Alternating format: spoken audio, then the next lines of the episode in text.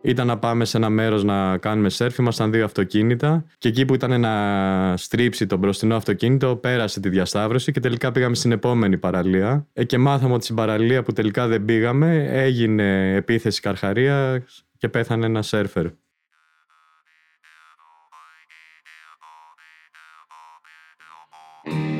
Γεια χαρά!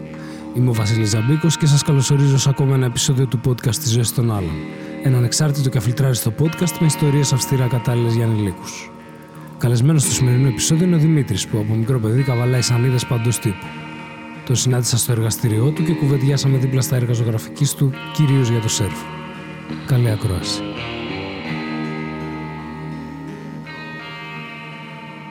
Λοιπόν, καλησπέρα Δημήτρη και σε ευχαριστώ καταρχάς για τη φιλοξενία. Καλησπέρα. Ε, να ξεκινήσουμε με πόσο, πότε γεννήθηκες, πόσο χρονών είσαι; Γεννήθηκα το 70, 53 και κάτι τώρα. Ε, μεγάλωσα στην Αθήνα. Η μητέρα μου είχε τρέλα με τα αθλήματα γενικά και έτσι εγώ κάπως μπήκα, κάναμε πιτσιρίκια σκι στα βουνά. Τότε οι συνθήκες ήταν δύσκολες, χωματόδρομοι και τέτοια. Α, εννοείς μπορεί να μην υπήρχαν τόσα πολλά χιονοδρομικά, ας πούμε; Ναι, δεν ήταν καθόλου οργανωμένα και ήταν περιπέτεια κάθε φορά να πας στα βουνά. Και σε τι ηλικία ξεκινάει αυτό; Εγώ ξεκίνησα πέντε χρονών. OK, okay, πολύ νωρίς Από δηλαδή. πολύ νωρίς, ναι. Ε, μετά κατά 11 χρονών ξεκίνησα το windsurf. Επίσης έκανε η μητέρα μου λίγο. Και όλα τα έχω μάθει μόνος μου. Όλα τα αθλήματα δηλαδή. Α, εννοείς δεν, είχα υπήρχε ποτέ- instructor ή κάτι; Όχι. Τότε δεν υπήρχαν κιόλας νομίζω. Ε, Μιλάς τώρα για να ήσουν εσύ 10 π- εποχή 80 ας πούμε. Ε, ναι, το 80. Οκ, και ε, πρόσβαση σε εξοπλισμούς και όλα αυτά τα πράγματα πώς συνέβαινε εδώ στην Ελλάδα; Έβρισκες και αγόραζες και από το εξωτερικό. Σε ταξίδια γενικά. Αυτό συνδέεται με κάποιες διακοπές που πηγαίνατε σε συγκεκριμένα μέρη που ήταν φιλικά για αυτά τα αθλήματα ας πούμε; Πηγαίναμε, ναι, και στα Βαλκάνια, γιατί εκεί είχαν μεγαλύτερη κουλτούρα της χιονοδρομίας, Οπότε είχαμε γυρίσει πολλά χιονοδρομικά εκεί. Ε, και μετά, πιο μετά πήγαμε και στις Άλπεις. Στην Αυστρία, στη Γαλλία. Οπότε έχω ταξιδέψει αρκετά σε πολλά βουνά. Οκ, Από κάποια- μικρή ηλικία. κα- κάποια ανάμνηση πολύ ιδιαίτερη από τότε που σου έχει μείνει; Ε, πρώτη φορά που είδα το snowboard το 88 και το είδα και το ερωτεύτηκα. Ε, Εννοείς ήσουν εσύ με τα πέδιλα και είδες ναι, μια και είδα εναλλακτική. κάποιον να κάνει snowboard και λέω, όπ, εδώ είμαστε. Αυτό σε τι ηλικία έγινε; Στα 18 ήμουν ήδη μεγάλος. Οκ. ε, στο σχολείο ήσουν ένα καλός μαθητής; Όχι.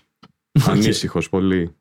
Γιατί μου άρεσε πιο πολύ τα αθλήματα και τα καλλιτεχνικά. Και με αυτά ασχολήθηκα. Ε, είχες κάποιο αγαπημένο μάθημα, Κανένα. τίποτα. δε- Τίποτα. ε, ε, κάποιο άλλο άθλημα έτσι πιο, πώς να το πω, της πόλης, urban, έτσι και στίβους τέτοια, ασχολήθηκες με κάτι τέτοιο; Ε, Ή urban- ποδόσφαιρα, μπάσκετ, κατάλαβες; Όχι καθόλου. Urban ε, skate έκανα. Πατίνια. ε, BMX. Παλιά πολύ το 83-84. Ε, και μετά dirt bike, ξέρεις, mountain bike. Χωρίς Ασχολήθηκα όμως πιο να, πολύ. να μπεις βαθιά και να ασχοληθείς με κάποιο από αυτά πολύ συγκεκριμένα. Όχι, έκανα λίγο απ' όλα. Τελειώνεις το σχολείο λοιπόν, έχεις ήδη δει το snowboard και μπλέκεις με αυτό έντονα; Ναι, πολύ. Δηλαδή έκανα συνέχεια snowboard. Όποτε μπορούσα πήγαινα για snowboard. Πόσο συχνά μπορεί κάποιος να πηγαίνει. Θέλω να πω η σεζόν η δική μας, ο χειμώνας μας είναι, ξέρω εγώ, έξι μήνες. Όχι, είναι πολύ μικρότερο. Είναι τρεις μήνες. Αλλά επειδή είχα όλη την πόρωση, έκανα σ- κάθε φορά που έβρισκα λίγο χιόνι, δηλαδή ανέβαινα και με τα πόδια. Συν ότι ταξίδευα στις Άλπεις και πήγαινα σε παγετώνες, οπότε έκανα πολύ snowboard τότε. Δύσκολο γενικά σαν άθλημα να ακολουθήσεις κάτι που έχει τέτοια συνθήκη. Θέλω να πω, δεν είναι σαν το skate το αρπάζω και βγαίνω στην πλατεία. Είναι, ναι, γιατί θες καιρικές συνθήκες, εξαρτάσαι από τις καιρικές συνθήκες. Και πρέπει να ταξιδέψεις κιόλας. Να Βέβαια. πας στο Και, βουνό. και φυσικά έχει και ένα οικονομικό βάρος περισσότερο από κάποια άλλα. Ε, ναι, το ταξίδι. Ειδικά τώρα τις μέρες μας εκεί που έχει φτάσει η βενζίνη, είναι εύκολο. Ε, αυτά λοιπόν τα κάνεις οδικό. ναι, στην Ελλάδα ο δικός. Και τι χιονοδρομικά έχει εδώ που εξυπηρετούν το σκοπό; Ποια είναι, ας πούμε, τα καλά; Εντάξει, είναι ο Παρνασσός που είναι κοντά στην Αθήνα, τα Καλάβρητα, το Μέναλο, Καρπενήσι, πιο βόρεια Βασιλίτσα, Καϊμάκ Τσαλάν. Υπάρχουν αρκετά στην Ελλάδα. Απλά εγώ τώρα το έχω γυρίσει πιο πολύ στο ορειβατικό snowboard που ανεβαίνεις με τα πόδια. Δεν χρησιμοποιείς Μμμ. τόσο το... τις εγκαταστάσεις του χιονοδρομικού. Lift και τέτοια Ναι. εννοείς, ας πούμε. Υπάρχουν ειδικά snowboard τα οποία χωρίζονται στα δύο και βάζεις κάτι ειδικά πράγματα από κάτω για να κολλάνε στο χιόνι και έτσι μπορείς και ανεβαίνεις στο βουνό. Και μετά το ενώνεις και κατεβαίνεις σαν snowboard. OK, αυτό λέγεται κάπως; Splitboard. Ε, να το πάρουμε λίγο χρονικά λοιπόν. Ε, έχεις ασχοληθεί με windsurf, skate, BMX όλα, ε, όλα λίγο και τελειώνεις το σχολείο και βρίσκεις το snowboard. Παράλληλα σπουδάζεις; Παράλληλα σπουδάζω καλές τέχνες, αλλά κάνω πιο πολύ snowboard. Δηλαδή είχα απορροθεί πολύ, μετά άρχισα να τρέχω και σε αγώνες, πήγα και σε κάποια παγκόσμια πρωταθλήματα. Α, Δηλαδή, το μίλησε έφτασα- μου γι' αυτά. Ναι, έφτασα σε ένα καλό επίπεδο για την εποχή εκείνη. Ε, είχα και κάποιες ε, συνεντεύξεις σε περιοδικά αμερικάνικα, Μμμ. στο snowboarder. Ξέρεις, είχα φτάσει σε ένα καλό επίπεδο. Είχες πάρει κάποια διάκριση; Είχα τρέξει σε δύο παγκόσμια πρωταθλήματα half pipe, freestyle λέγονται. Εκεί είχα βγει... Η half pipe είναι αυτή η ράμπα λοιπόν Ναι. που παίρνεις φόρα και Είναι κάνεις σαν σε την κάθε- ξύλινη για Ναι. το skate, απλά είναι φτιαγμένη από χιόνι Μμμ. και κατεβαίνει ε, στην πίστα. Ε, είχα βγει, δεν είχα πάει για Ελλάδα, ας πούμε, που δεν είχαμε τέτοιες πίστες. Είχα βγει κάπου στη μέση, νομίζω 38ος, 8ος, κάτι τέτοιο. Εδώ στην Ελλάδα υπήρχε κάποιος διαγωνισμός παράλληλα για να μπορέσεις να συμμετέχεις εσύ σε αυτό; Κάναμε κάτι διαγωνισμούς, ας πούμε, για να φτιάξουμε ομάδες τότε. όπου το επίπεδο. Ε, Δεν ήταν πολύ ψηλό. Απλά επειδή εγώ είχα ασχοληθεί πάρα πολύ και πήγαινα και στο εξωτερικό πολύ, είχα κάπως καλύτερο επίπεδο. Πού το ρίχνεις αυτό το, το επίπεδο δεν είχε φτάσει εδώ; Έχει να κάνει με το ότι είμαστε χώρα που δεν έχει τόσο χιόνι. Δεν έχει τόση κουλτούρα και εγώ είχα και τρελή πόρωση. Δηλαδή σκεφτόμουν μόνο αυτό το πράγμα. Και από πού όμως αντλούσες γνώσεις τεχνικές πάνω σε αυτό; Ε, τότε περιοδικά και βιντεοκασέτες. Τίποτα άλλο. Τα οποία μόνο εξωτερικό, ας πούμε. Ε, τα βρίσκεις και στην Ελλάδα. Στα περίπτερα και σε κάποια μαγαζιά που φέρνανε ήδη snowboard. Σήμερα, αν κάποιος θέλει να ασχοληθεί, υπάρχει instructor ή κάποιος τουλάχιστον να σε βάλει στα κόλπα, όχι τότε στα σκοτάδια όπως ήσασταν εσείς, ας πούμε. Ε, ναι, τώρα υπάρχει, υπάρχουν και πολλοί καθηγητές στα χιονοδρομικά, αλλά υπάρχει και το ίντερνετ που μπορεί να βρεις οποιαδήποτε πληροφορία. Δηλαδή μόνο τα YouTube tutorials που υπάρχουν μπορείς Α. να μάθεις άπειρα πράγματα. Ενώ μπορείς να βρεις για κάθε κόλπο συγκεκριμένα στάση αυτό. Τα πάντα, ναι. Ε, και για τους εξοπλισμούς, για ό,τι θες. Όπως όλα τα πράγματα. Πώς ήταν λοιπόν τότε σε αυτή την κοινότητα εσύ να έχεις παίξει σε παγκόσμιο event και να έχεις έρθει κάπου στη μέση; Ενώ υπήρχε σεβασμός, ξέρεις; Υπήρχε, ναι, και κάπως με είχαν θεοποιήσει τότε στην Ελλάδα. Πώς ένιωθες τότε γι' αυτό; Εντάξει, δεν με ενδιαφέρει, γιατί κοίταζα απλά να περνάω καλά και να βελτιώνομαι. Σε τι ηλικία λοιπόν δεν την γίνεται ψώνισα αυτό; ποτέ. σε τι ηλικία είναι; Στα 25, Οκ. 25-26. Πέρασε από το μυαλό σου να, το... να ασχοληθείς επαγγελματικά σαν αθλητής σε αυτό; Όχι, γιατί δεν το έβλεπα ποτέ έτσι. Το έκανα επειδή με ευχαριστούσε. Οπότε άμα γινόταν επάγγελμα, ίσως χανόταν αυτό. Δηλαδή έκανες από την καρδιά σου εκεί για να ακριβώς. ζήσεις από αυτό. Ναι. Κάποια ανάμνηση από τους διαγωνισμούς εννοώ το άγχος ε, διαγωνίζομαι πρώτη φορά Ήταν, ναι, αρκετή πίεση. Δηλαδή, πρώτη φορά που μπήκα σε κανονικό half-pipe και ήταν εκεί, ας πούμε, κάμερες, Eurosport, κριτές, αυτά, θεατές, ε, ήμουν αφού αγχωμένος. ναι. Αλλά έκανα, έκανα δηλαδή μια κατάβαση πολύ καλή. Θεωρείς για τα στάνταρ σου ήταν καλύτερη από ό,τι συνήθως, χειρότερη; Ήταν, ήταν σίγουρα καλύτερη. Αυτό ήταν το καλό. Ότι τα έδωσα όλα και δεν έπεσα. Ήμουνα δηλαδή. Τερμάτισα και ήμουν πολύ ευχαριστημένος. Και λόγω μάλλον και ηλικίας που ξέρεις δεν έχεις τόσο. Πώς να το πω, άγχος. Ε, Ναι, πιο χήμα. είσαι πιο χήμα, Ναι. ναι. Εκεί είδες και κάποιους αναβάτες σε ε, παγκόσμιο επίπεδο. ας Ε, πούμε; ναι, είδα όλα τα. αυτούς που κοίταζα τότε στα περιοδικά και τις βιντεοκασέτες και τους θαύμαζα. και τους είδα μπροστά μου. Ε, και, Αυτούς έπρεπε να ανταγωνιστώ. και διαγωνιστήκατε. Ναι, ναι. Ε, γνώρισες κάποιον από κοντά; Ε, αρκετούς, ναι.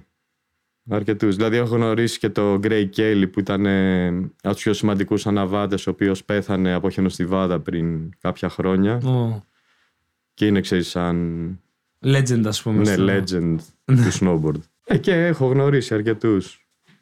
Ε, εκείνοι πώς αντιμετώπισαν όταν τους γνώρισες, όταν τους είπες είμαι από την Ελλάδα, ας πούμε; Νομίζω μια χαρά, ξέρεις, δεν είχαν ε, κάποιο θέμα. Γιατί ζούσαμε όλοι, ξέρεις, το ίδιο όνειρο, ήμασταν στην ίδια κουλτούρα, οπότε δεν υπήρχε, ξέρεις, κάτι να μας διαφοροποιεί. Ότι Ε, εσύ, ε, ξέρω εγώ, είσαι... Όχι, το ρωτάω από την Ε, έννοια δεν ότι έχουμε βουνά και αυτό από, χιόνια. από πού ήρθε αυτός, ξέρεις. Ναι.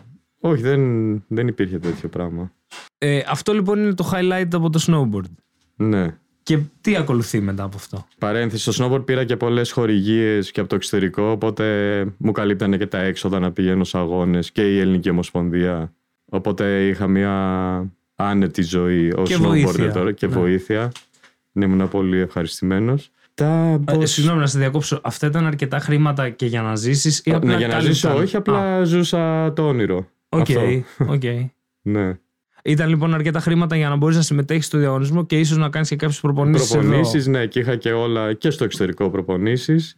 Ε, και πάρα πολύ εξοπλισμό. Οκ, φεύγουμε από αυτή τη σανίδα τώρα. Ναι. Και τι ακολουθεί μετά από. είπε- Είσαι περίπου στα 25, μου λες τώρα. Ναι, κάπου εκεί στα. Δεν θυμάμαι τώρα σε ποια ηλικία. Έκανα και πολύ wakeboard. Μμμ. Που ξέρεις με αυτό που σε τραβάει πίσω Ναι, η βάρκα. Και εκεί είχα ένα ατύχημα στο γόνατο. Οπότε μετά για μία σεζόν δεν έκανα snowboard. Και κάπως εκεί άρχισα να κάνω surf. Ξέρεις, επειδή είχε λιγότερους κραδασμούς. Μμμ. Και σερφ έκανα τελείως τυχαία. Ξεκίνησα πρώτη φορά. Είχα πάει στην Ικαρία έτσι, ξέρεις, για κάμπινγκ, ελεύθερο κάμπινγκ. Και είχα μαζί μια σανίδα του σερφ και μία του windsurf. Εκεί δεν είχε αρκετό αέρα για windsurf, οπότε προσπαθούσα να πιάσω κύματα χωρίς να ξέρω ακριβώς την τεχνική. Οκ. και γενικά έπιανα κύματα και έφευγα ευθεία. Και έλεγα, εντάξει, δεν πρέπει να είναι έτσι το σερφ. Δηλαδή πρέπει κάπως να μείνω πάνω στο κύμα και να το εκμεταλλευτώ καλύτερα. Και κάπως έτσι από μόνος μου άρχισα να πηγαίνω διαγώνια. Οπότε άρχισα να κάνω κανονικά σερφ χωρίς να το έχω δει πουθενά. Ε, αυτό βέβαια είναι και λίγο παραγόγο του ότι έχεις ήδη στα χρόνια φοβερή εμπειρία σε Έχω εμπειρία, σανίδα. ναι, σε σανίδα και του κύματος και της ισορροπίας και Ναι, το πώς ναι. τρίβει. Ε, Αλλά ήταν τρελό συνέστημα για μένα ότι κατάφερα και έκανα ride σε ένα κύμα χωρίς να ξέρω πώς γίνεται και χωρίς να μου δείξει κάποιος. πο- Από πού άντλησες αυτή την εικόνα και ασχολήθηκες με το σερφ; Τελείως τυχαία. Ασχολιόμουν με το windsurf και απλά δεν είχε αέρα. και ήθελα Φοβερό. κάπως να περάσω το χρόνο μου. Ναι.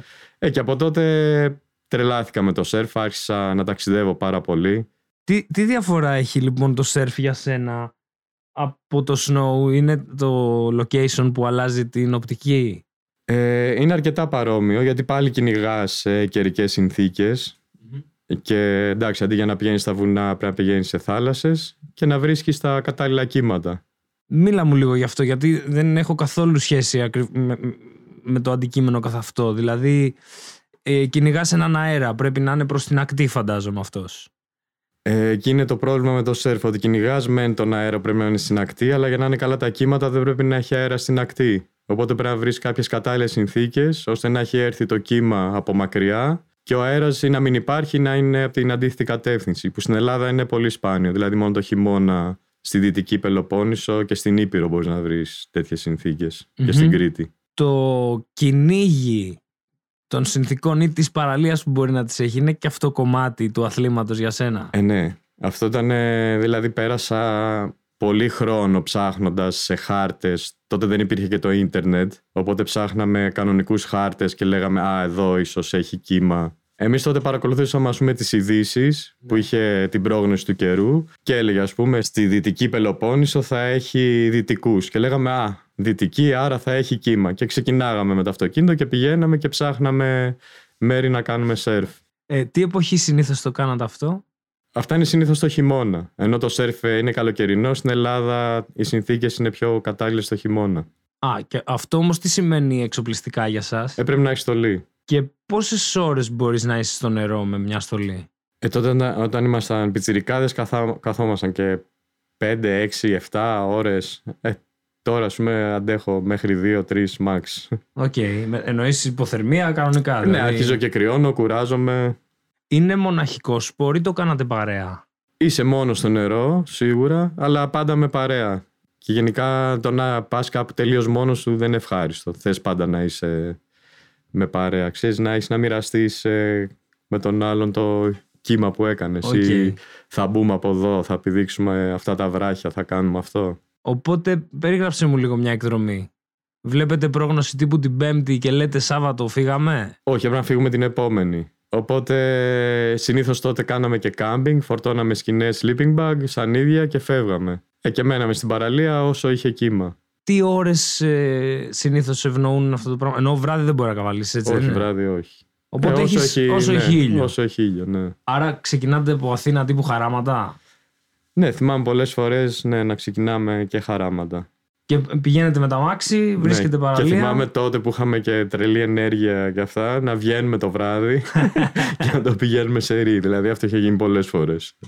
Τι τύποι ήταν οι υπόλοιποι σερφερ που κάνατε παρέα και βγαίνατε και χώνατε; Ναι, οι σερφάδες γενικά στην Ελλάδα προέρχονται από διάφορες, ε, πώς να το πούμε, κουλτούρες. Μμμ.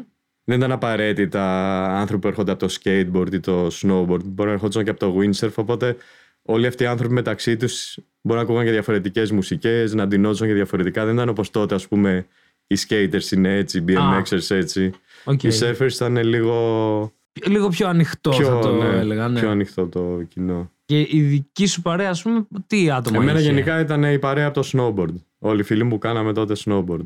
Οι, οι πηγαίναμε. οποίοι μεταπηδήσαν όλοι και στο σερφ. Κάποιοι ναι, κάποιοι όχι, δεν τους άρεσε. Τελικά ερχόντουσαν για την εκδρομή και τη φάση. Γιατί η όλη εκδρομή ήταν ωραία. Ξέρεις το ότι πηγαίναμε στην παραλία, αράζαμε εκεί, ψήναμε στην παραλία. Οπότε ε, φεύγετε από εδώ με τ' αμάξι, φτάνετε παραλία. Πρώτα χώνετε ή πρώτα στείνετε τη σκηνή, ξέρω Πρώτα εγώ; χώνουμε. Η σκηνή στηνόταν ε, λίγο πριν νυχτώσει στο παραπέντε πάντα. Οκ. Ε, Μπορεί πάνε και να βράδυ. εκμεταλλευτείς λοιπόν. Ναι, ακριβώς, ναι. Πηγαίναμε και πολύ καλοκαίρια στην Τίνο και αράζαμε τότε στην Κολυμπήθρα. Και κάναμε κάμπινγκ, ας πούμε, πολλές μέρες. Και θυμάμαι ότι για να ακούσουμε τον καιρό, επειδή δεν είχε τηλεόραση εκεί, είχαμε τηλεκάρτα και πηγαίναμε στο τηλεφωνικό θάλαμο που είχε έναν αριθμό που σου έλεγε την πρόγνωση του καιρού. Και έτσι αποφασίζαμε αν θα κάτσουμε ή θα φύγουμε. Αυτό είχε πλάκα δηλαδή, ξέρεις, ότι τώρα ας πούμε μπαίνεις απλά στο κινητό, βλέπεις την πρόγνωση, ξέρεις που θα πας. Ναι, ναι. Είναι πολύ πιο απλά τα πράγματα. Ενώ τότε πηγαίναμε εκεί, αράζαμε και ξέραμε πότε θα φύγουμε και πότε θα κάνουμε σερφ. Πες μου τα πιο, τα πιο μάλλον δημοφιλή σποτ στην Ελλάδα. Ε, για καλοκαίρι είναι η Καρία, η Κρήτη, η Τίνος Και, και η Νάξος αρκετά καλή. το αγαπημένο σου έτσι το πιο φιλικό; Στην Ελλάδα. Ναι, ενώ φιλικό θέλω να πω ότι να σου έχει φερθεί ο χώρος και το κύμα καλά ρε παιδί μου. Να, έχ- να έχεις ωραίες αναμνήσεις από αυτό. Νομίζω ο Ήπειρος μου αρέσει πιο πολύ. Δηλαδή στην Πάργα και εκεί γύρω-γύρω. Το σερφ ακολούθησες παρόμοια πορεία όπως με το snowboard ενώ κυνήγησες αγωνιστικά κάτι έτσι πιο επαγγελματικά αν θες; Ε, επαγγελματικά, όχι ούτε αγωνιστικά. Απλά κυνήγησα το όνειρο να πάω σε, σχεδόν σε όλο τον πλανήτη να δω, να γνωρίσω πολλά διαφορετικά κύματα. Και αυτό ας πούμε μου άνοιξε τρελούς ορίζοντες. Δηλαδή, ξέρεις, είδα χώρες που δεν θα πήγαινα έτσι κι αλλιώς, είδα απίστευτα πράγματα. Αυτό Δηλαδή τα ταξίδια και μόνο άσχετα από το σερφ, ξέρεις ότι πήγα σε περίεργα μέρη, ήταν ε, φοβερή εμπειρία. το πρώτο ταξίδι ας πούμε πώς σου ήρθε και είπες έφυγα πάω να το κάνω; Τότε υπήρχαν τα περιοδικά, πήγαινε στο περίπτερο και έτυχε να πάρω ένα περιοδικό σερφ. Μμμ. Απλά για να το ξεφυλίσω γιατί μου άρεσε. Ε, και ανοίγω μια σελίδα και βλέπω μια φοβερή παραλία και διαβάζω που είναι και λέει Ινδονησία. Ε, λέω, α, πρέπει να πάω εκεί. Ε, και πήγα. Οκ. Στη συγκεκριμένη έτσι. εννοήση που έχεις δει. Πήγα στην Ινδονησία χωρίς να ξέρω πολλά πράγματα, backpacker και τη γύρισα με τρεις φίλους μου. Ε, και Οκ. εκεί έμαθα κάπως να κάνω σερφ. Ε, και μετά το άλλο αστείο ταξίδι που έκανα, έβλεπα μετά τον Άτλαντα και λέω «Α, Ινδονησία είναι μακριά, σίγουρα κάπου υπάρχει πιο κοντά». Κάτι Και τόσο στη- καλό. Ναι, ξέρεις. Τόσο καλό και βλέπω κάτω από την Ινδία κάτι νησάκια που ήταν οι Μαλδίβες και λέω εδώ έχει σίγουρα κύμα, χωρίς να το ξέρω. Τέλος πάντων, ανοίγω μια εφημερίδα και βλέπω διακοπές στις Μαλδίβε. Παίρνω τηλέφωνο, λέω: Ναι, γεια σας, με ενδιαφέρει πόσο κάνει, ξέρω εγώ κτλ. Αλλά θέλω να ξέρω άμα εκεί που είναι το ξενοδοχείο αν έχει κύμα. Τέλος πάντων, μου λέει: Ρε φίλε, δεν ξέρω, να ρωτήσω. και πάρε με σε λίγο. Ε, τον παίρνω πίσω τηλέφωνο, μου λέει: Α, είχε λέει πάρα πολύ κύμα. Σήμερα δεν έκανε κανείς σερφ. Ε, του λέω: Εντάξει, κλείστο όπως είσαι. Ε, και πήγα τώρα σε ένα μέρος χωρίς να, ξ- να έχω ιδέα που είναι πλέον από τα πιο γνωστά σποτ στον πλανήτη. Οκ. Αλλά εγώ πήγα, ξέρεις, τελείως. Α, μάλλον εδώ έχει κύμα. Ναι, ναι. Που είχε πλάκα. Πες μου και αυτό το ταξίδι τώρα, λίγο ενώ υπήρχε άγχος, όχι που πάμε τώρα, πώς θα είναι. Επίσης πας σε, ένα- σε μια χώρα δεν μιλάς τη γλώσσα. Στην Ινδονησία, ναι, ήταν περιπέτεια. Στις Μαλδίβες είναι πιο, πιο χαλαρά τα πράγματα. Γιατί οι Μαλδίβες είναι απλά μικρά νησιά που έχουν ένα ξενοδοχείο και είσαι εκεί. Η Ινδονησία τώρα είναι μια τεράστια χώρα που Ξέρεις, πήραμε λεωφορεία, τρένα, καράβια. Αυτό, εκεί θέλω να καταλήξω. Πόσο εύκολα σου μένει το commute για να φτάσεις; Ε, είχαμε βιβλία οδηγούς, τα Lonely Planet, δεν ξέρω Μμμ, αν τα έχεις μμμ. ακούσει. Ε, και διαβάζαμε αυτά. Ό,τι λέγανε αυτά, ξέρεις, και ρωτώντας. Εκεί συνέβη κάτι έτσι. Πράγματα που μπορεί να συμβαίνουν σε οποιοδήποτε ταξίδι. Ξέρεις, να στην πέσουν, να σε κλέψουν, να σε κοροϊδέψουν, τέτοια πράγματα. Συνέβη κάποια ατυχία, νο. Έχει... Χοντρή ατυχία, όχι. Όχι. Εκεί όμως δεν είχατε την πολυτέλεια του στήνω σκηνή μένω. Κάπου όχι, εκεί έπρεπε να μέναμε μείνεις. σε μικρά ξενοδοχεία. Άρα Αλλά όλοι- ήταν απλά. Ξέρεις, δεν ήταν και τόσο ανεπτυγμένοι τουριστικά τότε και υπήρχαν μικρά hostels που έμενες πάνω στην παραλία με ελάχιστα χρήματα και. Α, αυτό είναι ονειρεμένο. Ε, ονειρεμένο, ακούγεται για- ναι. Ονειρεμένο. Σε αυτά τα ταξίδια γνώρισες και σερφερ βέβαια ντόπιους ή και γενικώς άλλων εθνικότητων που κάνουν το ίδιο πράγμα με σένα, σωστά; Ναι, ναι, πάρα πολλούς. Κάποιες φιλίες πιο σταθερές; Επειδή τότε δεν υπήρχε το ίντερνετ και η, η επαφή ήταν με γράμματα, ε, κάπως χαθήκανε μετά στα χρόνια, οπότε δεν έχω κρατήσει φιλίες. Υπήρχε αλληλογραφία, δηλαδή κάθε φορά που πηγαίναμε σε ένα μέρος, στέλναμε και μια κάρτα, ξέρω εγώ, σε όλους τους φίλους που έχει γνωρίσει. Κάπως έτσι ήταν Οκ, τότε. για, για να μάθουν ότι. Ναι, ότι ναι, πήγα εκεί, ήταν ωραία και τα λοιπά. Ωραία. Ε, τα ταξίδια χρονικά τα θυμάσαι; Ξεκίνησες, λες, Ινδονησία, μετά. Μετά Μαλδίβες. Ναι. Ε, μετά έμαθα και καλύτερο σερφ, οπότε κυνηγούσα και πιο, και πιο δύσκολα κύματα και πιο Α, ε, απομακρυσμένα αυτό θέλω μέρη. να μου πεις τώρα. Α, Ε, μετά είχα πάει στον Παναμά, ναι, το θυμήθηκα. Ποιο είναι, ας πούμε, το πιο δύσκολο, τα, τα πιο ζώρικα κύματα. Είναι Σε- ωκεανού. Ναι, όλα είναι σε ωκεανούς. Σε πολύ δύσκολα εγώ δεν έχω πάει. Δηλαδή δεν είμαι και σε τόσο καλό επίπεδο να μπω σε δύσκολα κύματα. Δύσκολα έχει και η Χαβάη και η Πορτογαλία. Ε, γενικά στον Ατλαντικό έχει δύσκολα και η Αυστραλία. Κάποια μέρη στην Ινδονησία. Αν είχαμε ένα χάρτη μπροστά μας, θα έλεγες ότι έχεις πάει σε μεγάλο κομμάτι του πλανήτη; Νομίζω έχω πάει σχεδόν σε όλο. Οκ, και ε, ένα favorite από όλα αυτά που θυμάσαι πιο έντονα; Ε, θέλω να το κρατήσω κρυφό. Οκ, δεν έχει κόσμο. οκ. οκ. Δεν είναι στην Ελλάδα; Όχι. Α, εντάξει. Είναι στη, στον Ινδικό ωκεανό. Κάποια νησάκια. Οκ. Οι φίλοι μου τα ξέρουν. Τέλειο. Υπάρχει λοιπόν. Τέλος πάντων, Είναι αυτή- δύσκολο να πας. μπορώ και να το πω. Ξέρεις, απλά είναι, τε- για να φτάσεις σε αυτά τα νησιά θες τρεις μέρες από την Ελλάδα να ξεκινήσεις. Δηλαδή πρέπει να πάρεις δύο αεροπλάνα, ε, δύο καράβια. Ξέρεις, Οκ. θες πάρα πολύ χρόνο. Ναι. Και είσαι εκεί στο πουθενά, δεν έχει πολιτισμό, ξέρεις, είναι... Οκ. Και, και δύσκολη επιβίωση. Δηλαδή, στην παραλία έχει κάποιες μύγες που σε τσιμπάνε συνέχεια. Δεν μπορείς να αράξεις την παραλία. Οπότε πρέπει να βγεις από τη ζούγκλα και να τρέξεις στη θάλασσα. Ε, μετά έχει κροκόδιλους. Ε, δεν έχει καθόλου ευρωπαϊκό φαγητό. Έχει μόνο ινδικό. Οπότε άμα έχεις πρόβλημα με το στομάχι Ναι, σου ναι. δεν την παλεύεις. Ξέρεις, έχει τέτοια θέματα. Δεν έχει δρόμους για να πας στις παραλίες. Έχει μονοπάτια που να κατέβεις με μηχανάκι που είναι δύσκολο με τη σανίδα κτλ. Έχει όλα αυτά τα... Τώρα που τις με πήγες δυσκολίες. εκεί, πες μου λίγο δυσκολίες που μπορεί να συναντήσεις σε ένα σε τέτοιο αυτό το μέρος. άθλημα. Σε ένα τέτοιο και πάμε και στα πιο εύκολα μετά. Εντάξει, αυτό που μου συνέβη και εκεί πέρα ήταν ε, το lockdown. Α, οκ. Αυτό είναι το πιο κακό σενάριο που έχω συναντήσει. Δηλαδή, Έφαγες ξέρεις, lockdown στο εξωτερικό. ήταν όταν ξεκίναγε και άρχισαν να κλείνουν όλες οι πτήσεις και παραλίγο να αποκλειστώ εκεί πέρα. Α, Μπορεί να Θα μην μου ήταν και τόσο άρεσε, άσχημα η αλήθεια. αλλά δεν, δεν μας αφήσανε. Δηλαδή θέλανε να φύγουμε από το νησί και κάπως να γυρίσουμε πίσω. Ε, κάποιοι Αυστραλοί φίλοι κρυφτήκανε στη ζούγκλα για να μην τους βρουν οι αρχές. Φοβερό. Τελικά τους βρήκανε ε, και τους στείλανε τώρα σε κάποια πόλη της Ινδίας και τους κλείσαν σε ένα ξενοδοχείο. Οπότε δεν Ω. ήταν καλό σενάριο. Και, και πόσο καιρό φάγανε εκεί; Νομίζω φάγανε ένα μήνα. Αν ήθελε λοιπόν κάποιος τώρα να ξεκινήσει, τι θα του πρότεινε σαν συμβουλή, τι θα του έλεγες; Καταρχήν να δοκιμάσει σε μια σχολή. Υπάρχουν ε, στην Ικαρία, υπάρχει μια σχολή πολύ καλή. Είναι και ωραία, ωραία εκδρομούλα. Ε, στην Κρήτη υπάρχουν ε, δύο-τρεις από ό,τι ξέρω. Και στην Αθήνα κάποιες σχολές που κάνουν μαθήματα όταν έχει νοτιά στη Βουλιαγμένη. Που πρέπει να τα βρεις από το ίντερνετ αυτά. Δηλαδή να δει άμα θα του αρέσει καταρχήν. Και να μάθει και τα πρώτα βήματα. Δεν θα συνιστούσα δηλαδή να αγοράσει κάποιος μια σανίδα και να πάει. Οκ. Ξέρεις, είναι, θα ταλαιπωρηθεί. Και υπάρχει πιο εύκολη λύση. Εσύ πώς και δεν ασχολήθηκες με το να διδάξεις; Έχω διδάξει καταρχήν ε, 200 φίλους μου. Α, σωστά. Ναι. ναι. Απλά όχι σε Αφιλοκερδός. επίπεδο να Ναι. πληρωθείς γι' Ναι, δεν αυτό. το έβλεπα ποτέ σαν επάγγελμα κάτι τέτοιο. Ξέρεις, μ' άρεσε η όλη κουλτούρα και η ευχαρίστησή του.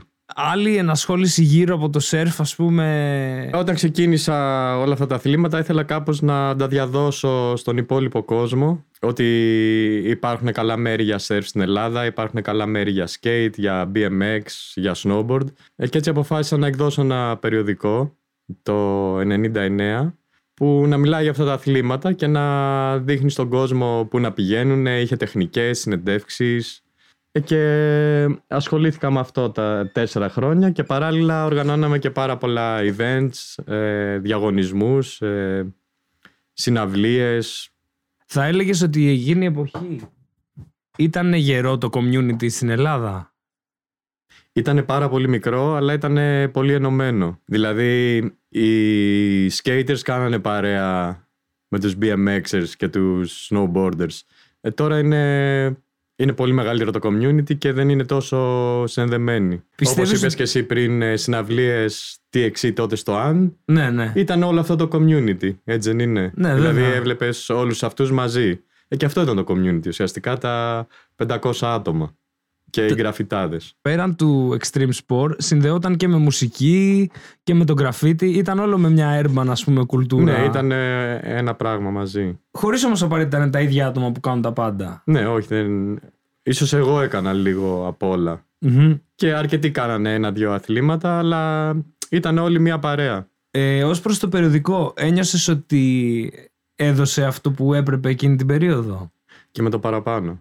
Πάρα πολύ. Ναι, ήταν πολύ δημοφιλές. Εντάξει, το πουσάραμε κι εμείς πολύ. Θυμάμαι πηγαίναμε οι ίδιοι στα περίπτερα και τα διανέμαμε. Ξέρεις, κάναμε πολλή δουλειά. Ε, και η επιτυχία ήταν ότι είχαμε πάρα πολλούς... Ε, είχαμε αρκετές διαφημίσεις και από προϊόντα που ήταν εκτός του χώρου. Ξέρεις, δηλαδή μας υποστηρίζανε. Που Αυτό ήταν το σημαντικό γιατί μπορούσαμε και το κάναμε. Το οποίο το να τρέχεις ένα περιοδικό σημαίνει ότι αφενός αφαιρείς από το χρόνο που περνάς στο ίδιο το σπορ Ναι. και αφετέρου μπαίνεις σε μια λούπα να μιλάς με φωτογράφους, διαφημιστές, με εταιρείες, με αυτό, Ναι, εκδότες. και γι' αυτό το σταμάτησα. Γιατί Οκ. έγινε μετά πραγματική δουλειά και όταν άρχισε να γίνεται δουλειά, λέω εντάξει, είναι... δεν είναι αυτό που θέλω να κάνω, αλλά βοήθησε πάρα πολύ. Πιστεύεις σήμερα υπάρχει ανάγκη για κάτι παρόμοιο; Νομίζω όχι, γιατί υπάρχει το ίντερνετ και βρίσκεις όλες τις πληροφορίες εκεί πέρα. Και γι' αυτό τώρα, ας πούμε, αν υπήρχε αυτό το περιοδικό, δεν θα ήταν δημοφιλές. Σήμερα έτσι όπως το βλέπεις το extreme sport πράγμα όλο, πώς φαίνεται; Ναι, Ας καταρχήν πούμε. τώρα όλα αυτά τα αθλήματα έχουν γίνει Ολυμπιακά. Μμμ. Οπότε έχουν γίνει κανονικά αθλήματα όπως όλα. Δεν έχουν πλέον όλη την κουλτούρα που είχαν από πίσω. Εντάξει, είναι ωραίο το ότι έχει ανέβει πάρα πολύ το επίπεδο και οι συνθήκες. Απλά δεν έχει πλέον αυτό το ρομαντικό χαρακτήρα που είχε τότε. Ξέρεις, της ξεγνιασιάς, ε, δεν ήταν ανταγωνιστικό. Τώρα υπάρχει πολύ ανταγωνισμός. Τότε ήταν αλητήρι, δεν τους ένοιαζε. Τώρα, ας πούμε, πολλοί κάνουν ένα κόλπο για να το βάλουν στο Instagram να πάρουν likes. Αυτό έχει γίνει. Ναι. Ε, Η απλή μορφή και μετά είναι να πάρεις ένα χορηγό που αυτό είναι ok και να πας σε κάποιους αγώνες. Αυτό είναι ένα επόμενο στάδιο και πιο δύσκολο. Εντάξει, εγώ ακόμα το κρατάω όπως το κρατούσα και τότε. Με την παρέα μου, τις εκδρομές μας, ξέρεις, πιο ρομαντικά. Ούτε ανταγωνιστικός είμαι, ούτε Το τελευταίο ταξίδι που έκανες, Τελευταίο είχα πάει ε, Γαλλία και Ισπανία. Δηλαδή στο Όσεγκορ και Σαν Σεμπαστιάν σε αυτή την περιοχή. Στους Βάσκους. Ε, και έκανα λίγο σερφ. Ε, Γιατί Ήταν η εποχή καλή και είχε αρκετό κύμα. Ε, η φυσική κατάσταση, οκ. Δεν πνίγηκα. ε, μεγάλα κύματα, αλλά πάρα πολύς κόσμος. Πολύς κόσμος και δύσκολο να πιάσεις κύμα λόγω του κόσμου. Ξέρεις, ήσουν να... Ερχόταν, ας πούμε, το κύμα και στο δίπλα σου ακουμπούσε άλλο σέρφερ. για να καβαλήσετε όλοι το ίδιο, ε. Ε, ένας πρέπει να το καβαλήσει. Δηλαδή, ένας έχει την προτεραιότητα. Οκ. Και άμα καβαλήσεις το κύμα του άλλου, μπορεί να τσακωθείς, να χτυπήσεις, οπότε... Α- α- να το αποφύγεις Πηγαίναμε αυτό. λίγο εκεί στους ε, άγραφους ας πούμε νόμους Ξέρεις. Όποιος είναι πιο κοντά στο σκάσιμο του κύματος έχει προτεραιότητα. Αλλά όσο πιο κοντά είσαι, τόσο πιο δύσκολο είναι να το πιάσεις. Οπότε πρέπει να είσαι και πιο καλός στο άθλημα. Ε, και περίγραψε μου λίγο τη συνθήκη. Ε, κάθομαι, περιμένω να έρθει η καραούλη, το βλέπω, το σποτάρω από μακριά. Πώς δουλεύει αυτό; Ε, ναι, περίπου υπολογίζεις ε, που θα σκάσει. Δηλαδή αυτό το αποκτάς με την εμπειρία ε, και πας και το κυνηγάς κάπως. Δηλαδή να είσαι στο κατάλληλο σημείο. Και Αλλά αφού- μαζί σου θα το κυνηγήσουν και άλλοι 10. Ε, και όποιος είναι στο πιο Καλό σημείο. καλό σημείο θα μπει. Το πιο καλό κύμα που έχεις καβαλήσει, το θυμάσαι; Ε, πολλά θυμάμαι. Ε, και στην Ικαράουα είχα καβαλήσει τα πιο ωραία μεγάλα. Στη Χιλή επίσης. Όταν λέμε μεγάλα, γιατί μεγέθη μιλάμε; Ε, τα πιο μεγάλα που έχω καβαλήσει είναι περίπου 4 μέτρα. Όχι μεγαλύτερα. Όπου. Πώς να το θέσω τώρα. Για να το ευχαριστηθείς, πόση ώρα αυτό μπορεί να σε βγάλει και να πεις το, το καβάλισα όλο, το τερμάτισα. Γιατί το σερφ, από ό,τι καταλαβαίνω, δεν έχει τρίξει κάτι τέτοιο. Έχει. Έχει, δηλαδή κάθε στροφή. Εγώ έχω μείνει στροφές, δε, αλλά μετά μπορεί να το εξελίξεις να κάνεις και aerials. Ε, και το, το ιδανικό είναι να είσαι μέσα στο tube, λέμε, ξέρεις, δηλαδή Όταν εκεί, έρχεται από όταν, ναι, πάνω. όταν σου κουκουλώνει. Το οποίο αυτό πόσο διαρκεί στα αλήθεια; Εξαρτάται από το κύμα. Δηλαδή μπορεί να είναι ένα δευτερόλεπτο που και αυτό θα σε κάνει full ικανοποιημένο μέχρι και πέντε. Οκ. Υπάρχουν και κάποια κύματα στην Αφρική που πάνε για πάντα. Οκ. Έχεις πάει και Αφρική, λοιπόν; Ε, Νότια Αφρική και Μαρόκο. Ε, Νότια Αφρική, από ό,τι γνωρίζω, αφενός είναι crime capital, ας πούμε, το Cape Town και λοιπά. Το οποίο Είναι, ναι. αν θες συζητάμε και γι' αυτό. και δεύτερον, υπάρχουν καρχαρίες στο νερό, έτσι δεν είναι; Υπάρχουν, ναι. Υπάρχουν. Δεν τους είδα. Απλά θα πω έτσι μια ιστορία πολύ γρήγορα. Ήταν να πάμε σε ένα μέρος να κάνουμε σερφ. Ήμασταν δύο αυτοκίνητα. Και εκεί που ήταν να στρίψει το μπροστινό αυτοκίνητο, πέρασε τη διασταύρωση και τελικά πήγαμε στην επόμενη παραλία. Ε, και μάθαμε ότι στην παραλία που τελικά δεν πήγαμε έγινε επίθεση καρχαρίας και πέθανε ένα σερφερ. Αυτό ήταν το, το πιο κοντό, κοντινό πράγμα που έχω ζήσει με καρχαρία. Δεν το είδα, αλλά ξέρεις, ήταν κάπως σοκαριστικό. Ε, και μετά, όπως καταλαβαίνεις, είχαμε άλλες δύο μέρες να κάνουμε σερφ και αποφασίσαμε, ήμασταν όλοι. Ε, δεν πάμε να δούμε λίγο το Cape Town, πώς είναι. Και... Οι σερφερ ε, globally, ας πούμε, έτσι στον κόσμο, έχουν κοινά χαρακτηριστικά με εμάς, με, με τους Έλληνες surfers. Κοίτα, είναι περίπου, όπως το έχω ψυχολογήσει εγώ, είναι περίπου ο κάθε λαός ε, όπως οδηγεί. Κάποιοι θα είναι πιο ευγενικοί, κάποιοι πιο επιθετικοί, κάποιοι. Και υπάρχει και το localism. Ξέρεις, δηλαδή, αυτή είναι η παραλία μου και Ναι, θα ναι. πιάσω εγώ τα κύματα και άμα Θα δεν σας είμαι εγώ πάνω αφήσω στο τα- κύμα, ναι, θα ναι. σας αφήσω να κάνετε κι εσείς. Δηλαδή αυτό το συναντάς αρκετά. Α, άμα είσαι σωστός και δεν είσαι aggressive, ε, θα πιάσεις κύματα. Άμα είσαι τσαμπουκαλής, δεν θα σε αφήσουν. Και Οκ. υπάρχει και περίπτωση να τσακωθείς. Δηλαδή γίνονται τσακωμοί. Εντάξει, εγώ δεν έχω βιώσει κάτι. Στο εξωτερικό δηλαδή το αποφεύγω. Εδώ στην Ελλάδα με τους φίλους μου, ναι, έχουμε τσακωθεί. Για κύμα, ε. Για κύμα, ναι. Φοβερό. Ε, είπ- σου είπα πριν για το Cape Town. Ε, Κάτι που να σου έχει συμβεί σε πόλη; Ε, στο Cape Town ε, κοιμόμουν μέσα, είχαμε νοικιάσει τροχόσπιτο και ήρθαν κάποιοι, σπάσανε το τζάμι και μας πήραν τα κλειδιά. Με αυτό, εντάξει, δεν ήταν κάτι τραγικό. Δεν πήραν κάτι. Όχι, ούτε απλά ήταν κινδυνεύσαν. σοκαριστικό. Σε ένα τέτοιο ταξίδι, πόσο τη εκατό σερφ και πόσο τη εκατό λίγο sightseeing και λοιπά. Να δεις λίγο το. Ε, κοίτα, ξεκίνησε με 90% σερφ, τώρα είναι περίπου 50-50 για μένα. Ε, τώρα που Ενδιαφέρεσαι πήγα, πλέον. Ναι, ενδιαφέρομαι και για άλλα πράγματα. Ε, μ' αρέσει και πολύ το περπάτημα, ξέρεις, να, δω, να ανέβω σε βουνά, να δω τη φύση. Και υπάρχει και αυτό το κυνήγι του. Α- Αυτό που μου έλεγες πριν ότι αυτό δεν το λέω, ας πούμε. Πάρα πολύ. Είναι μέρος της κουλτούρας, το έχω βρει ένα Πάρα σποτ. πολύ. Ακόμα και στην Ελλάδα. Δηλαδή υπάρχουν ε, κρυφά spots που δεν τα λένε φίλοι μεταξύ τους. Οκ. Και τα κρατάνε για την πάρτη. ναι. Εγώ βέβαια τα έχω πει όλα και τα έγραφα και στο περιοδικό. Πολύ Εγώ ωραία. μοιράζομαι πληροφορία.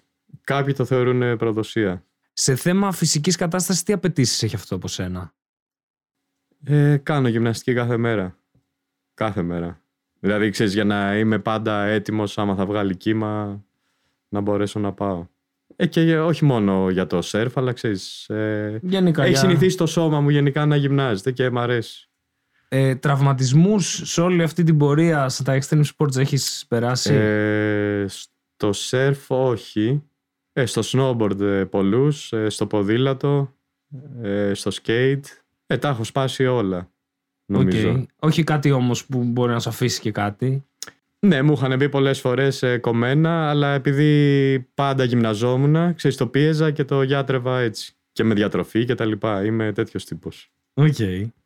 Όλο αυτό συνδέεται και με πώς να σου πω, recreational drugs, ας πούμε, η κουλτούρα αυτή. Δηλαδή, θα πιεις ένα τσιγάρο πριν πέσεις, θα πιεις αφού, δεν θα πιεις καθόλου. Πώς δουλεύει αυτό όλο; Υπάρχει λίγο στην κουλτούρα του σερφ γιατί συνδέεται κάπως ε, επειδή έχει πολύ, πολύ άσκηση, πολύ αδρεναλίνη ας πούμε όταν θα έρθει το κύμα θα το πιάσεις μετά όταν, κάθε φορά που θα βγεις από το νερό έχεις τρελή υπερένταση και τσίτα ας πούμε τσίτα αλλά με πολύ χαρά και πολλοί ας πούμε θα καπνίσουν ένα τσιγαράκι ξέρεις, να χαλαρώσουν και είναι πολύ ωραίο το feeling εγώ εντάξει είμαι πιο πολύ νικοτινάκιας αλλά μου αρέσει ξέρεις, μετά το σερφ ένα τσιγάρο και είσαι σε μια πλήρη χαλάρωση. OK, okay, και ε, στα, σε αυτά τα ταξίδια που μέχρι τη δύση του ηλίου ας πούμε σερφάρετε.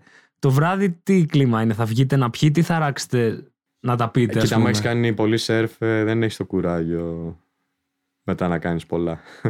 Οπότε, Οπότε θα, δεν, θα κοιμηθείς. Τρέλες σε ξένες χώρες, ξέρω εγώ. Είναι πιο, Πολύ ναι, πιο πολύ σερφ, είναι παραλία. Σερφ, παραλία, ύπνος. OK. Okay. Και στο repeat, φαντάζομαι. Αυτό, ναι. Ε, τώρα που είπες στο repeat και το πιο πολύ που έχω πάει ας πούμε είχαμε νοικιάσει ένα σα καΐκι στις Μαλδίβες 10 φίλοι και είχαμε κάτσει ένα μήνα. Αυτό ήταν το πιο ακραίο νομίζω που έχω κάνει από καθημερινό σερφ και είχε κάθε μέρα σερφ οπότε σκέψου ένα μήνα κάθε μέρα κάναμε αυτό το πράγμα. Φαντάζομαι πόσο το ευχαριστήθηκες και πόσο θα σα ανέβασε σε επίπεδο η καθημερινή ναι. τριβή. Ναι, ήταν, ήταν από τις καλύτερες εμπειρίες. Και να σε ρωτήσω τώρα, είναι κάτι εποχιακό όπως και το snowboard. Ναι. Όταν έχει σοφάρει κάποιους μήνες εδώ το καλοκαίρι, πόσο, πόσο εύκολα βρίσκεις ρυθμό; Ε, κοίτα, στην Ελλάδα έχουμε... Οι, οι μήνες που δεν έχουμε σερφ είναι πιο πολύ... Ε, τον Απρίλιο, Μάιο, Ιούνιο. Μετά το καλοκαίρι έχουμε τα μελτέμια, οπότε μπορείς να πας, ξέρω εγώ, μία τίνο, μία εκαρία να κάνεις. Ε, και το χειμώνα έχουμε Πελοπόννησο, Πάργα και στην Κρήτη γενικά έχει και γύρω-γύρω όλο το χρόνο. Για να στο ρωτήσω με πιο αθλητικούς όρους, τα ελληνικά σποτς για το επίπεδο σου είναι κάπως συντήρηση στα αλήθεια, έτσι δεν είναι; Εντάξει, δεν είναι κακά. Εμένα μ' αρέσουν, ξέρεις, δεν, δεν αναζητώ και τα τεράστια κύματα. Οπότε με καλύπτουν. Απλά δεν έχει το, ε, τη συχνότητα. Δηλαδή θα βγάλει ας πούμε τρεις μέρες τώρα, μετά από ένα μήνα άλλες τρεις μέρες. Ναι. Ενώ αν πας στο εξωτερικό θα είναι σε ρί κάθε μέρα. Ε, μίλα μου τώρα λίγο για τον εξοπλισμό και τις ανίδες. Τι ήδη υπάρχουν ε, πιο μακριές, πιο κοντές, πιο... Υπάρχουν ένα εκατομμύριο διαφορετικά ε, σανίδες και εγώ επειδή γενικά μ' αρέσει να φτιάχνω πράγματα, φτιάχνω και όλες τις σανίδες μόνος μου. Δηλαδή mm-hmm. οι σανίδες που καβαλάω μου αρέσει να τις έχω φτιάξει εγώ. Τι είδη λοιπόν υπάρχουν ανάλογα τα, τον καιρό, τα κύματα, και, τον ναι, αναβάτη, δεν ξέρω το βάρος; αναβάτη, ανάλογα τη διάθεση. Ξέρεις, δηλαδή θέλω να κάνω χαλαρό σερφ, θέλω να κάνω πιο aggressive, ε, θέλω να κάνω aerial, σε να μπω στο tube. Mm-hmm. Ε, ναι, τα κύματα είναι το πιο βασικό και το επίπεδο. Δηλαδή ξεκινάς πάντα με μια μεγάλη σανίδα. Ε, έχει ε, το σερφ και κάποιο spiritual ε, κομμάτι; Χωρίζονται οι σερφες. Δηλαδή υπάρχουν και κάποιοι που είναι πάρα πολύ spiritual. Ξέρεις, δηλαδή δένονται με τη φύση, είναι yogis, είναι και στους επαγγελματίες δηλαδή υπάρχει ένα τέτοιο που ξέρεις είναι μόνο στο spirit και όχι στον ανταγωνισμό και στα, στους αγώνες. Δηλαδή υπάρχει αυτό πολύ. Ε, εσύ λοιπόν που στέκεσαι σε αυτό; Εγώ νομίζω πιο πολύ στο spiritual. Δεν είμαι ανταγωνιστικός καταρχήν. Στα χρόνια του snowboard, ας πούμε, σε είχε κουράσει το κλίμα αυτό; Όχι, τότε ήμουνα 25 χρονών και μου άρεσε. Ξέρεις, δηλαδή, μου άρεσε να ήμουν καλός και να μαθαίνω καινούργια κόλπα κτλ. Αλλά ήταν, ξέρεις, άλλη εποχή. Από κινδύνους που αντιμετωπίζεις θαλάσσιους, ας πούμε, πέραν των καρχαριών που είναι σε συγκεκριμένα μέρη, τι άλλο πρέπει να προσέχεις; Εντάξει, εμένα με φοβίζουν τα ρεύματα πολύ. Μμμ. Ξέρεις, γιατί στον ωκεανό έχει πολλά ρεύματα και μπορείς να μπεις σε ένα ρεύμα και να μην μπορέσεις να βγεις στην παραλία και να κουραστείς και τα πλυντήρια που λέμε, δηλαδή να σε πάρει το κύμα και να σε κρατήσει κάτω πολλή ώρα. Μμμ. Που εκεί δεν πρέπει να πανικοβληθείς γιατί όταν πανικοβάλλεσαι και έχεις Και σε αέρα, περισσότερες, ναι. ναι, περισσότερες, ε, κουράζεσαι περισσότερο. Πρέπει να χαλαρώσεις και να περιμένεις να βγεις. Σου δηλαδή έχει άμα συμβεί- πανικοβληθείς Σου έχει συμβεί τέτοιο; ε, σχεδόν κάθε φορά που κάνεις σερφ. Όταν είναι το κύμα πάνω από δύο μέτρα, μια φορά θα σου συμβεί σίγουρα. Κάθε φορά που θα μπεις. Δηλαδή να πέσεις και να σε κρατήσει λίγη ώρα κάτω. Τέλειος. Σε ευχαριστώ πάρα πολύ. Κι εγώ.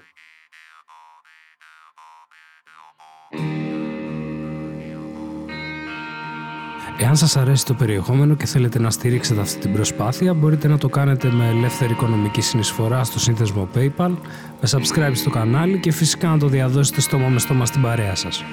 Επίσης μπορείτε να επικοινωνήσετε με την εκπομπή στο Facebook group «Οι Ζωές των Άλλων Podcast». Ελπίζω να περάσατε καλά και σας ευχαριστώ για το χρόνο σας. Μέχρι την επόμενη φορά.